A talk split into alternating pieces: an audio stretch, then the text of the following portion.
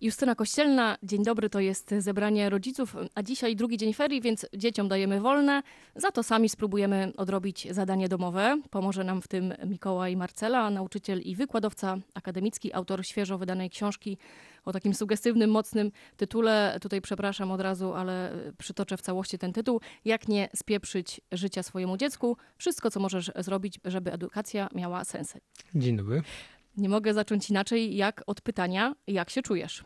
Bardzo dobrze, dzięki za to pytanie. E, Ja się czuję dzisiaj świetnie. A ty? Jak się czujesz? Y, y, Ja również, ja również, dziękuję. Tak? A teraz należą się chyba wyjaśnienia naszym słuchaczom, którzy być może nie czytali książki. Napisałeś, że przed przeprowadzeniem wywiadu zawsze warto spytać rozmówcę o to, jak się ma, jak się czuje. tak. I dowodzisz, że warto przenieść to na grunt relacji nauczyciel-dziecko, rodzic-dziecko. Dlaczego to takie ważne? To jest dość naturalne, tak? Znaczy, może nie dla naszego kręgu kulturowego właśnie, tak? Ale w Stanach Zjednoczonych jednak to jest tradycyjne pytanie, nawet takie dość automatyczne. Wydaje mi się, że w Polsce warto byłoby, żebyśmy się częściej pytali, jak się czujemy, a już tym bardziej powinniśmy o to pytać w szkole albo w domu. To jest też jakiś wykaz troski, też okazja do tego, żeby budować relacje. Ja jestem takim akurat nauczycielem, który często o to pyta, często słucha i bardzo chętnie przyjmuje rozmaite, rozmaitą krytykę też, ale właśnie o to chodzi, żebyśmy zaczęli rozmawiać, żebyśmy zaczęli siebie słuchać, prowadzić dialog, no bo wtedy jakby całe to nasze życie i nasz świat będzie chyba bardziej normalny, jakiś taki przyjazny, a o to chyba chodzi. Już sobie wyobrażam, e, co by powiedział taki statystyczny nauczyciel. E,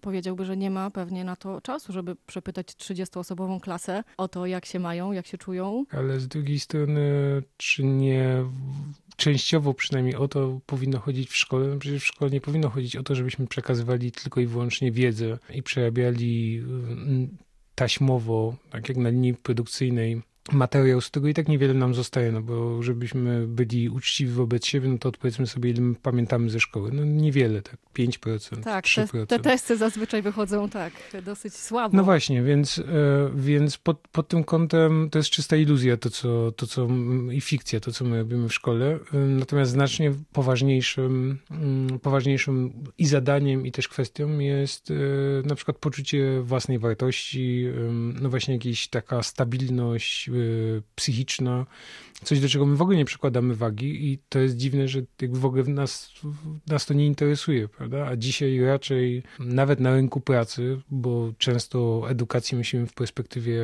właśnie rynku pracy i gospodarki, Znacznie ważniejsze jest, żeby pracownik, nie wiem, był właśnie zrównoważony, tak, miał odpowiednią, odpowiednie podejście i motywację do pracy, żeby no, był takim człowiekiem, który potrafi z siebie dać trochę więcej do tego, że po prostu też czuje własną wartość i wie, że może więcej, a nie mm, no właśnie wiedza, y, oceny, tak, no, kto, kto kiedykolwiek idąc do pracy miał tak sprawdzian albo test, albo kto go pytał o Albo ocenę się w szkole. chwalił, albo się chwalił paskiem z piątej klasy. Tak, albo, albo wzorowym zachowaniem. Nie o to chodzi, prawda? Zupełnie inne rzeczy się liczą, a z jakiegoś niewiadomego względu przez 12 lat przywiązujemy wagę do e, takich kwestii jak oceny, testy, sprawdziany, egzaminy, które potem w, w życiu dorosłym mm, już się zupełnie nie przydają, a nie przywiązujemy wagi z jednej strony do uczenia umiejętności, rozwijania umiejętności, rozwijania jakiegoś talentu, czy też jakby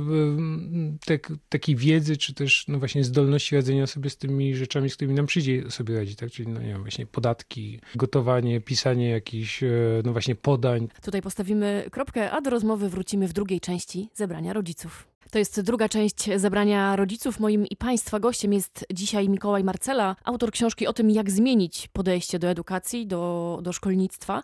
Przywołujesz w książce przykład Finlandii jako takiego edukacyjnego Eldorado. Znaczy, nie ma na pewno Eldorado, bo to mm, każdy system ma swoje problemy i Finowie też są świadomi tego, że ich system też nie jest doskonały i on też ma pewne wady. I Ale oni, bliski ideału.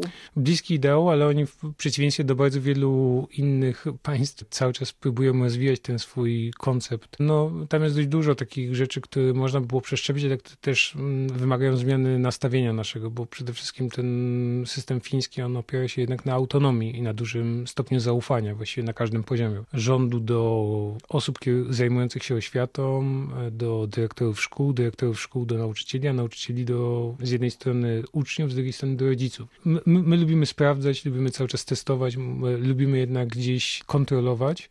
Tam też jest zupełnie inne podejście do uczenia. No, znaczy nauczyciel dlatego, że ma autonomię, może dobierać treści, metody, które są odpowiednie po prostu dla grupy osób, z którymi pracuję. I tam też e, zupełnie inne jest podejście na przykład do zadań domowych. Średni czas, który trzeba poświęcić na zrobienie zadania domowego, to jest 15 minut i tam też no, zupełnie jest inne podejście do literatury. Raczej nie ma takiego właśnie klasycznego czytania lektur obowiązkowych. Bardzo dużo przykłada się wagi do, do, do rozmaitych takich akcji, które zachęcają do czytania i w ogóle Finowie są jednym z najlepiej rozwiniętych e, narodów, jeśli chodzi właśnie o zdolności tak, czytelniczo, ale też na przykład interpretacji tekstu i rzetelności informacji, co jest bardzo ważne. Od niedawna mają na przykład w szkole zajęcia poświęcone fake newsom, więc nadążają e, za zmianami światowymi i też między innymi dlatego ten system jest tak skuteczny. No dobrze, ale co my rodzice y, możemy zrobić tutaj w Polsce, żeby choć hmm. trochę poprawić sytuację naszych dzieci? Odpuścić odpuścić, przede wszystkim nie wywierać presji, nie przekładać wagi do ocen. Z jednej strony próbować zaufać dziecku, jego wybory, bo mamy tak, mam takie wrażenie, że my bardzo często uważamy, że dopiero od pewnego wieku możemy podejmować odpowiedzialne decyzje, a ja znam bardzo wiele dzieci nastolatków, którzy są bardziej odpowiedzialni od ich rodziców, więc wydaje mi się, że to nie jest takie proste. Więc powinniśmy przede wszystkim dać im pewną swobodę, wolność decydowania na pewno o swoim czasie po szkole. Przeceniamy wagę zajęć dodatkowych. Chcemy, żeby te dzieci były we wszystkim dobre, żeby potem jakby potrafiły żeby im było łatwiej po prostu. Pracy, a im jest ciężej. Najprostszą formą nauki jest zabawa i posiadanie czasu wolnego, który możemy wykorzystać tak, jak sami chcemy. I za każdym razem, jak rodzice chcą, żeby dziecko poszło na jakieś zajęcie, bo uważają, że to jest dla niego ważne, to niech sobie sami zadadzą pytanie, jak to z nimi jest. Tak? Jak ktoś ich wysyła w pracy, im dadzą do zrobienia coś, czego zupełnie nie chcą zrobić, i co kłóci się z ich zainteresowaniami, to jak chętnie podchodzą do tego zadania, a jak chętnie podchodzą do zadania, które gdzieś się wpisuje te zainteresowania, albo jeszcze które sobie sami wymyślą. No więc y, dzieci potrzebują też swobody, potrzebują odpoczynku, bo dzisiaj są przemęczone ilością zadań domowych w szkole, a jeszcze dodatkowo tą presją i dodatkowymi zajęciami, które im fundują rodzice. No i rodzice powinni sobie też trochę odpuścić takie bardzo mocne wywieranie wpływu, jeśli chodzi o maturę. Bardzo wielu nastolatków jest sparaliżowanych tą wizją uzyskania świetnych wyników na maturze, i znacznie łatwiej by im było, gdyby cały czas wszyscy im nie mówili, że muszą świetnie wypaść na maturze, bo od tego zależy ich przyszłość. No właśnie, i o ściąganiu presji będziemy rozmawiać w części trzeciej. Serdecznie zapraszam po krótkiej przerwie. Trzecia część zebrania rodziców w studiu Mikołaj Marcela, autor niedawno wydanej książki zachęcającej rodziców, by wzięli kwestię edukacji w swoje ręce. Mówiłeś o zdejmowaniu odpowiedzialności z dzieci, no ale ja mam taką wątpliwość, jak to zrobić, gdy dziecko od lat jest nadzorowane i kontrolowane. Ja mam taką obawę, że jak nagle pozbawimy go kontroli, to ono się po prostu zachłyśnie wolnością. To, to lepiej je cały czas kontrolować. To, no ja nie mówię o domu, mówię narzekamy... nawet o szkole, e, bo postulujesz też, żeby w szkole dać większą wolność nauczycielom, dzieciom, natomiast no, nie wyobrażam no, no, sobie, jak no, technicznie to prze, e, przeprowadzić. Jakieś pomysły? No normalnie, muszą się tego kroczki? nauczyć. Nie, no muszą się tego nauczyć. No my się wszyscy uczymy. No potem wygląda tak, że my się uczymy uczyć na studiach, a czasami dopiero po ich skończeniu. Prawda? no tak, i ten pierwszy ten rok moment, jest, kiedy... jest w panice najczęściej, bo nic nie robimy przez, no przez cały rok, a później jak zbliża się sesja, to, to trzeba przysiąść. I jest płacz. No tak, ale przysiadamy, jest płacz, ale jakoś potem z tego wychodzimy. No to jest, to jest właśnie naturalny proces uczenia się. Musimy popełnić jakieś błędy, może potem właśnie zobaczyć, jak z tą nauką jest. Też siadamy dlatego, że może na ostatnią chwilę, może dlatego, że nas to nie do końca interesuje. I ten wybór studiów też jest podyktowany na przykład jakąś taką kalkulacją rynkową, a nie wynika z naszych zainteresowań. Bo jeśli nas coś interesuje, to się tego uczymy w naturalny sposób. Ale dzieciaki nie ma co zaklinać rzeczywistości. Odrzuciłyby w ten sposób trzy czwarte przedmiotów. No ale, ale bardzo dobrze, no bo też nie wszyscy dzisiaj musimy wszystko wiedzieć.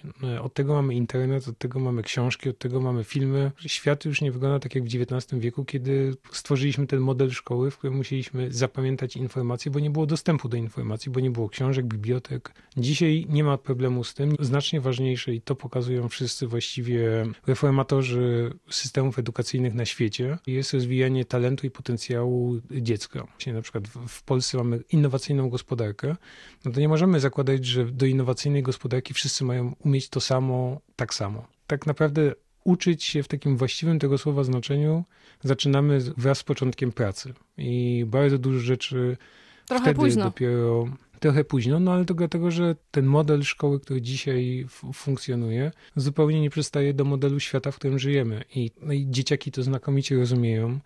One to czują, one też widzą, gdzie są problemy tego systemu, ale nikt ich po pierwsze nie słucha, a po drugie nikt im jakby w tym nie pomaga. I stąd taka wysoka liczba depresji wśród młodzieży, e, stąd tak duża ilość prób samobójczych. Już za moich czasów ten system był archaiczny i wymagał bardzo wielu zmian, więc ja nie rozumiem, jakim cudem on tak długo przetrwał i jak może dalej trwać.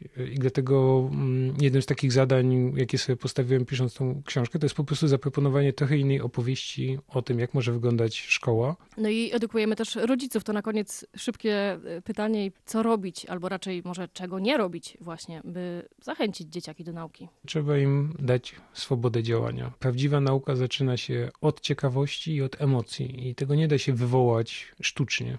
I przede wszystkim nie myślmy o edukacji w perspektywie właśnie takiej czysto rynkowej, że trzeba wybrać odpowiednie najpierw liceum, potem Nie, kierunek studiów, jeszcze. przedszkole, Najpierw. no właśnie, przedszkole, a w ogóle w wieku trzech miesięcy już posłać na język angielski. Raczej pozwólmy dzieciom się bawić, bo to od właściwie początku naszej kultury to był najprostszy sposób na to, że dzieci się uczyły. Uczymy się przez całe życie, warto o tym pamiętać i tak samo nie ma potrzeby, żeby kłaść jakąś specjalną presję do 18 roku życia. To powinien być raczej taki czas, kiedy właśnie kształtuje się poczucie własnej wartości, w której dzieci odkrywają, w czym są mniej więcej dobre i w jakim kierunku chciałyby się dalej rozwijać. Jeśli to zapewnimy, to przypuszczam, że zrobimy znacznie więcej dobrego niż robi szkoła przez 12 lat. Powiedział Mikołaj Marcela. Dziękuję bardzo. Dziękuję. Pytała Justyna Kościelna. Do usłyszenia.